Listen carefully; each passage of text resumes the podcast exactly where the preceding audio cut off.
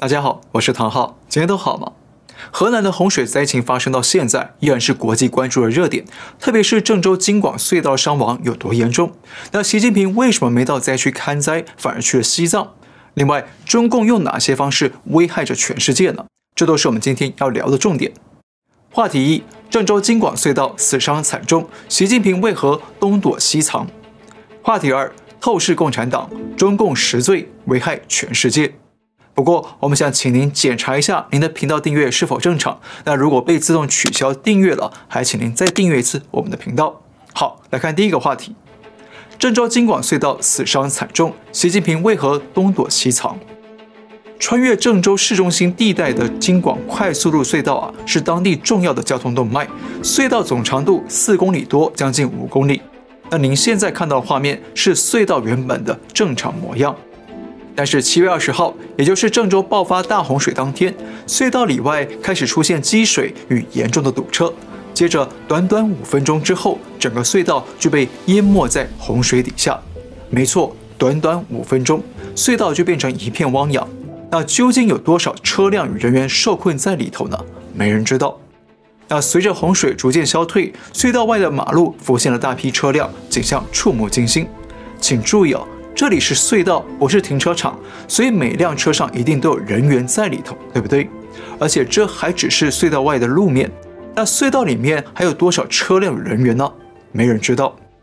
不过，就在京广隧道的灾情受到海内外关注之后，中共紧急派出大量军警封锁隧道，严加看管，开展新一轮的信息维稳行动。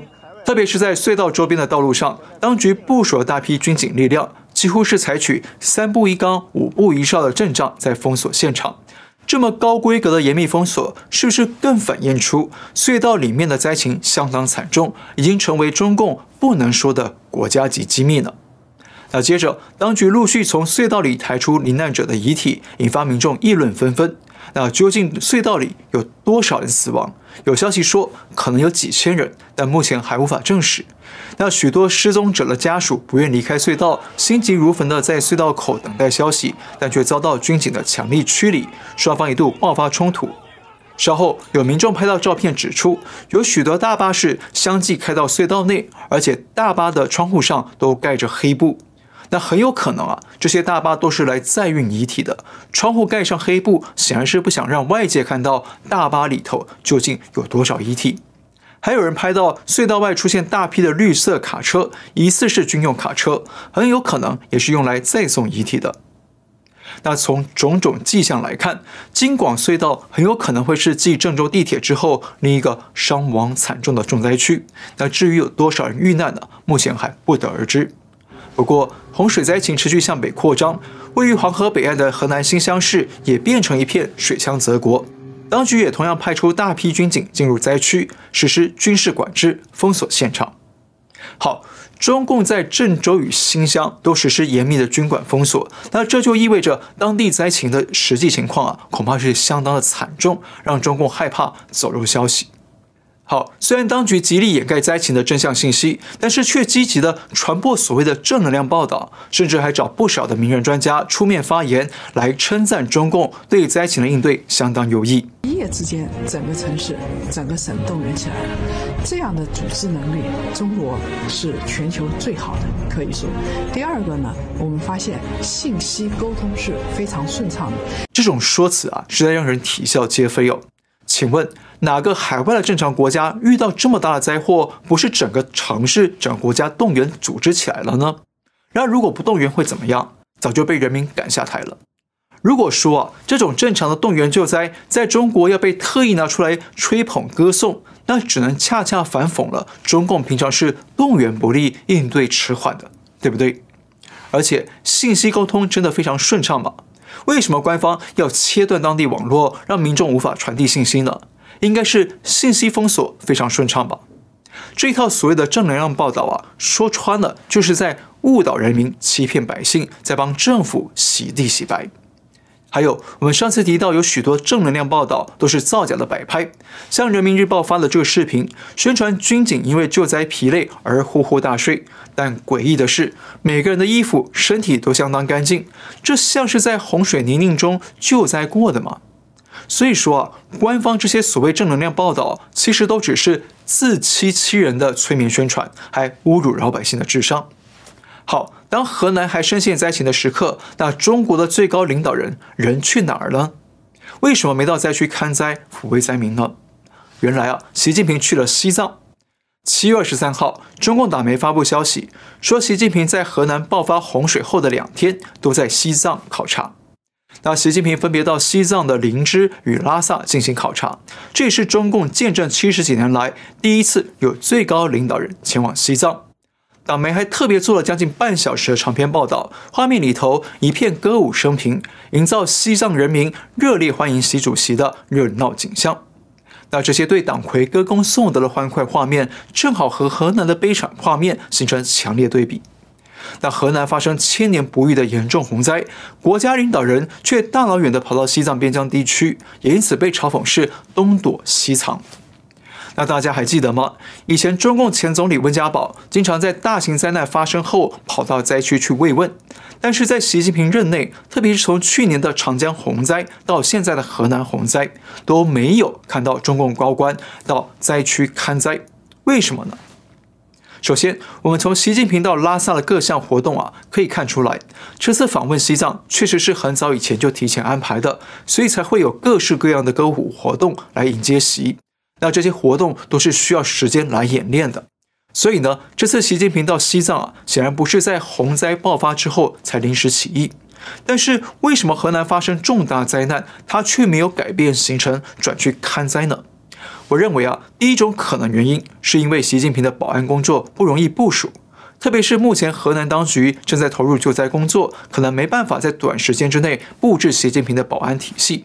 那大家知道，中共领导人到各地去考察呢，都是要经过严密的安排，就连接触了群众百姓都还要特意找可信的人来充当临时演员。那更何况，习近平最近才悄悄撤换了负责保安工作的中央警卫局局长。那换句话说，他很可能担心自己最近有安全上的风险，才把身边的保安头子给换掉。所以现在如果要习近平在保安不严密的情况下到河南去看灾，基本上是不可能的。第二个原因是这次灾情相当惨重，超乎预期。那目前是由河南与郑州地方政府进行救灾工作，责任呢、啊、等于是在地方政府的身上。那如果救灾处理不好，中央可以把责任推给地方政府来维护中央的伟光正。但是如果习近平到灾区看灾，那么中共中央啊就等于是介入了救灾工作。如果出了差错或者造成严重民怨，那中共党魁就得扛起责任来。所以，习近平跟李克强都不去看灾，其实是想帮自己画一条安全线，保护自己不被洪灾波及。第三，国家领导人如果前往河南看灾，那么驻点中国的外国媒体记者很可能啊也会跟着前往当地。那当局如果阻挡呢，就会被外媒说中共在封锁灾情。但是如果让外媒去了，可能会让他们看见更多的灾情真相，就会不利中共的信息封锁与维稳。而且这次灾情相当惨重，势必会产生广大民怨。如果习近平到当地考察，很可能会出现许多意想不到的群众抗争或者拦轿申冤等等。万一真的出现这些状况，习近平与周边官员很可能会难以招架。如果他们粗暴应对灾民，不但会激怒更大的民怨，还可能会流传到海外去，对中共更不利。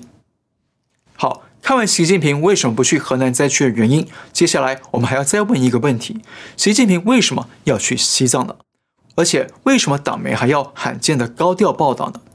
首先，党媒要营造习近平治国有方、安定边疆，而且还是中共史上第一位考察西藏的最高领导人。中共在明年秋天就要举行二十大，而且在八月啊，马上就要举行北戴河会议，所以习近平需要争取更多的有利筹码，好跟党内各派系来谈判交易，巩固自己明年的连任优势。其次，中共党魁到笃信密宗的西藏去宣扬党威，也是对少数民族的洗脑与政治维稳。中共要强调党的权威凌驾于各宗教之上。特别是西藏与新疆的少数民族，更要加强对党的信仰，跟着党走，让信党凌驾于信教。还有一点很重要，大家知道，西藏位在中国与印度的交界区，那历年的中印冲突都发生在西藏边境地带，所以习近平这次来到西藏，某种程度啊，也是要宣示中共对印度的强硬姿态。特别是印度最近发现中共从新疆军区调动兵力进入西藏，因此印度也下令增兵五万人驻守中印边境，防御中共的扩张行动，导致双方在边境上的驻军规模创下过去几十年来之最。所以，习近平这次亲自前往西藏，还向军方强调要全面练兵备战，很显然也是要向印度传递信息，表达强硬姿态。那接下来我们可以留意，如果河南灾情的维稳工作失控了，那中共会不会在中印边境发动武力冲突，用来转移社会焦点？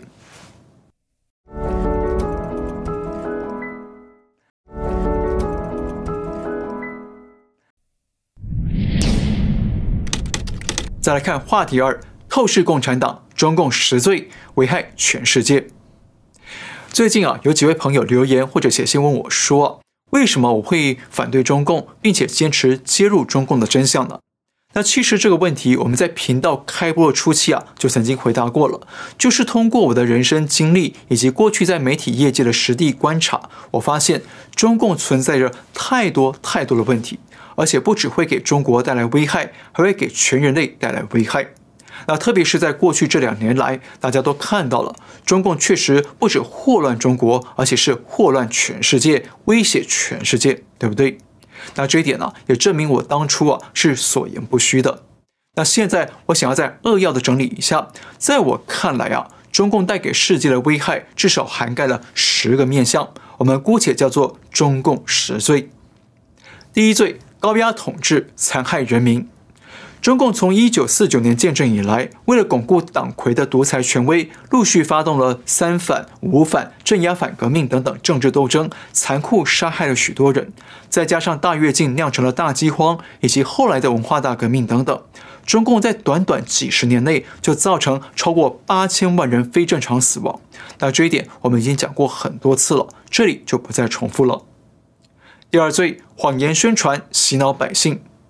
中共从建党以来就继承了苏联共产党的特点，制造大量谎言来宣传自己，欺骗人民，洗脑百姓。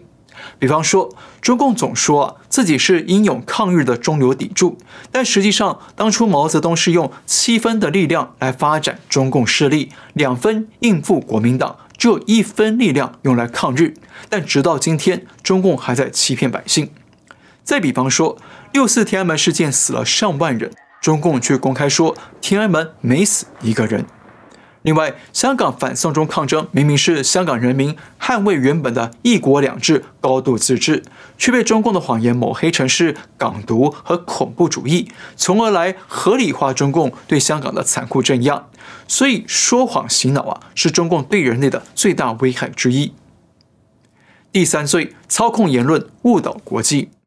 过去中共的洗脑宣传呢，主要是在国内有效，但过去这两年来，中共加大力度在海外投资大外宣，不仅花钱在海外设置党媒分部，还花大钱买下西方主流媒体版面，或者收买西方媒体、新闻人员与学者，来通过他们散布符合中共立场的宣传言论，想要借此来影响国际主流社会的视听。那最近，中共还找了不少海外网红或者自媒体来为中共说话，目的是要向国际社会的普罗大众来进行认知作战，引导他们认同中共的立场与做法。第四罪，散播风险，毒害世界。过去中国是世界工厂，不仅有大量的商品是在中国制造的，同时有大量食品也在中国制造，然后输出海外。但是在中共缺乏严格监管的环境下，中国制造了大量的黑心食品，比方说头发酱油、三聚氰胺毒奶粉等等，这些东西啊输出到海外，对全球散播健康风险。特别是去年初中国爆发疫情之后，中共不但掩盖疫情会人传人，还因此让大批民众从武汉飞往世界各地，最终导致疫情在全球大流行，累计造成四百多万人死亡。那这也再次证实，中共对人类的危害啊，已经蔓延世界各地。第五罪，盗用普世价值，偷换概念。中共为了欺骗中国人民，经常也跟着高喊西方的普世价值，像言论自由、民主、人权、自由市场等等，好证明啊，他们跟国际接轨，跟西方是平起平坐。但问题是，中共嘴里喊的这些普世价值口号，往往都会被他们啊偷梁换柱、偷换概念，把普世价值改得面目全非。比方说，欧美国家常批评中共体制下没有自由民主，但习近平这几年经常说啊，民主就像鞋子一样，合不合脚只有自己知道。那这种似是而非的言论啊，其实就是对民主的偷换概念，把民主的内涵变得空洞扭曲。那如果按照中共的说法，任何独裁暴君都可以说自己是民主国家了。第六罪，双重标准，强词夺理。中共经常批评其他国家是用双重标准来对待中共，但实际上，中共才是最擅长搞双标的痞子。比方说，《环球时报》总编辑胡锡进前阵子大力宣称德国的暴雨水灾是人为造成的，结果河南也爆发洪灾，那胡锡进立即改口说，这种强降雨会导致洪灾是必然的。还有，最近全世界要对中共进行病毒调查，追究病毒的源头。那中共外交部说啊，这是科学问题，要交由科学家来研究。而当世卫组成了专家团队，想再次进入中国进行调查，那中共卫健委却改口说，世卫专家团不尊重常识，违反科学，所以拒绝他们进入。你说要科学家来调查，人家就给你科学家，然后你再说这些科学家不科学，那这是什么逻辑啊？所以中共啊，就是搞双标的行家，在靠着强词夺理耍无赖，在国际社会上横行霸道。第七罪，金钱收买渗透全世界。过去三十年来，随着中国经济的高速发展，中共有钱了，也开始动用大量金钱，在世界各地收买官员、政客、媒体记者和学者等等。通过金钱手段，在世界各地布下大规模的间谍渗透网络，一步步的渗透全世界，来扩张中共对全球社会的支配力。第八罪，诱导人性黑暗面，腐化人心。中共是个流氓黑帮政党，所以呢，他们不仅行事作风很像黑帮，他们也跟黑帮一样，很懂得引诱出人性的黑暗面，让人心呢腐化败坏。让好人变成坏人，然后被他们所利用。举个例子，台湾有几位非常知名的政客，过去曾经强硬反对中共，但后来都突然改弦易辙，对中共放软了，甚至还常常帮中共说话，帮中共统战台湾。为什么呢？因为啊，这背后啊，往往都有庞大的利益交换在里头。那中共会看重这个人是不是有贪恋钱财的利益心、追逐权力的野心，或者沉迷美色的色欲心，从而对症下药，用金钱啊、美色啊，或者是权位来诱引人心的黑暗面，来战胜道德面，让人心呢走向腐败与堕落，从而听令于中共。第九罪：摧毁传统文化，破坏道德规范。中共发动了文化大革命，彻底摧毁五千年的传统文化与文物古迹，同时呢，又鼓吹无神论、斗争哲学，来败坏传统社会的道德伦理以及对神佛的信仰，让人们变得不信神佛，不相信善恶有报，从而更加无所畏惧的干坏事，伤天害理，从而让中国社会啊变得纷乱不安，人与人之间也难以信任。第十罪：迫害信仰，另立党国邪教。自称无神论的中共啊，从建政以来就大力迫害各类宗教信仰，包括基督教、天主教、藏传佛教、伊斯兰教和法轮功等等，都被中共严酷迫害，直到今天。目的就是要让共产党凌驾一切宗教信仰与神佛，成为最高的真理权威。但是如果用所谓邪教的特征与定义啊去比对，可以发现中共完全符合邪教的定义。那换句话说，中共是打着无神论的旗号来扫荡一切宗教，再把自己推到神坛上，让万民来膜拜服从。简单的说，中共迫害一切宗教，建立起自己党国一体的邪教帝国。好，我们再重复一次，中共危害全世界的十罪：第一罪，高压统治，残害人民；第二罪，谎言宣传，洗脑百姓；第三罪，操控言论，误导国际。第四罪，散播风险，毒害世界；第五罪，盗用普世价值，偷换概念；第六罪，双重标准，强词夺理；第七罪，金钱收买，渗透全世界；第八罪，诱导人性黑暗面，腐化人心；第九罪，摧毁传统文化，破坏道德规范；第十罪，迫害信仰，另立党国邪教。好，今天先聊到这里。如果你喜欢我的节目，请记得订阅、留言、按赞，也请您介绍给更多的朋友们知道。感谢您收看，我们下次再会。